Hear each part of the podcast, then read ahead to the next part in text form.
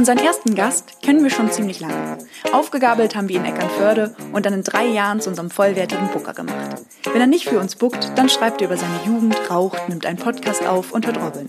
Man munkelt, dass er magische Fähigkeiten hat, denn ohne Brille sieht er aus wie ein Mädchen, das dringend in die Pubertät muss. Begrüßt ihn, rastet aus für Hinak, Köhn.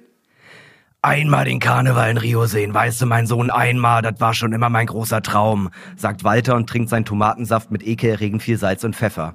Für Walter geht dieser Flug nach Rio de Janeiro und damit entspannte zwölf Stunden. Ich wollte nur sparen bei meiner Reise nach Madrid und zahle 31,40 Euro und fliege 38 Stunden. Für Walter ist das aber auch eine nette Situation, dem Jungspund noch mal was vom Leben erklären. Für mich ist es ein Gespräch aus dem Jenseits.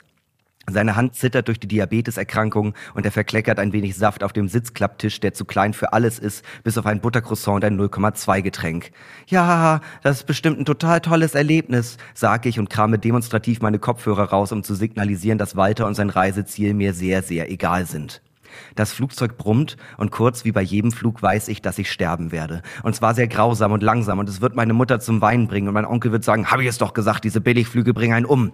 Es ist eine ganz normale Flugsituation. Überall schreien Kinder und Eltern sagen, dass es ganz normal sei. Der Kaffee ist kalt und das Sandwich, das zum Essen gereicht wird, hat einen Belag aller Pute Mandarine.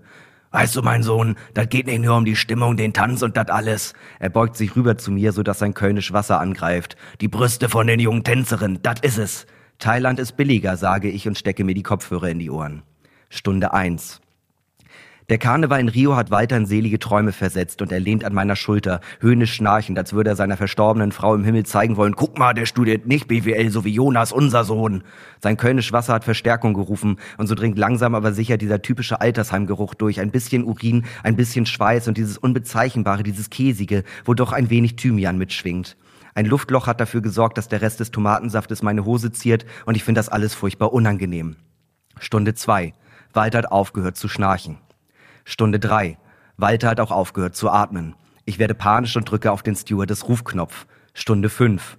Sir, Sie hatten schon Ihre zwei Freigetränke. Die Stewardess guckt mich erbost an. Der Mann ist tot, verdammt, schrei ich und zeige auf Walter, der sehr doll nach vorne kippt. Psst, psst, psst.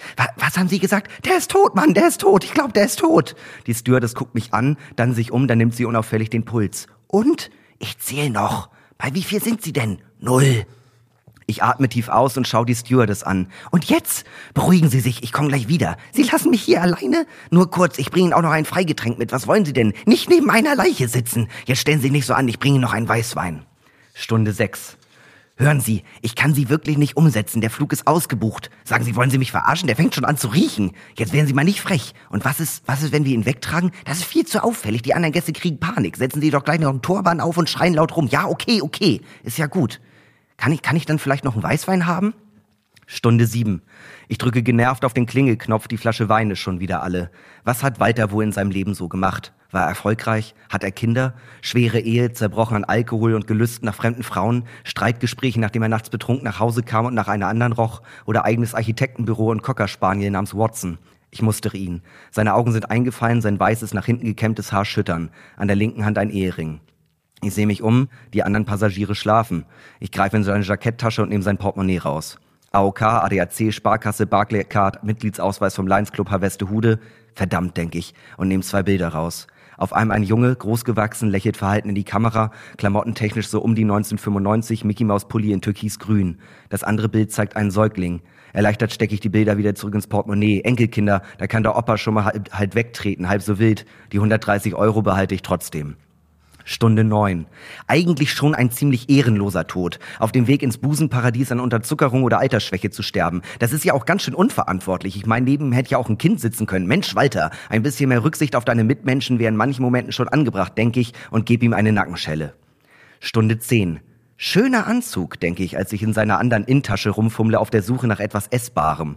Alte Menschen haben doch immer Eukalyptusbonbons oder so eine Unart bei sich. Irgendwas, womit man kleine Kinder geil auf Süßigkeiten macht und dann gibt es Butter mit Zucker. Wir haben ja nichts, sagen die dann immer. Oder, hm, Helbing-Kümmel. Ich greife in ein Stofftaschentuch, was einerseits mein Großvater Verdacht erhärtet, andererseits auch dafür sofort sorgt, dass ich angewidert die Hand zurückziehe. Welche Schuhgröße hat er wohl?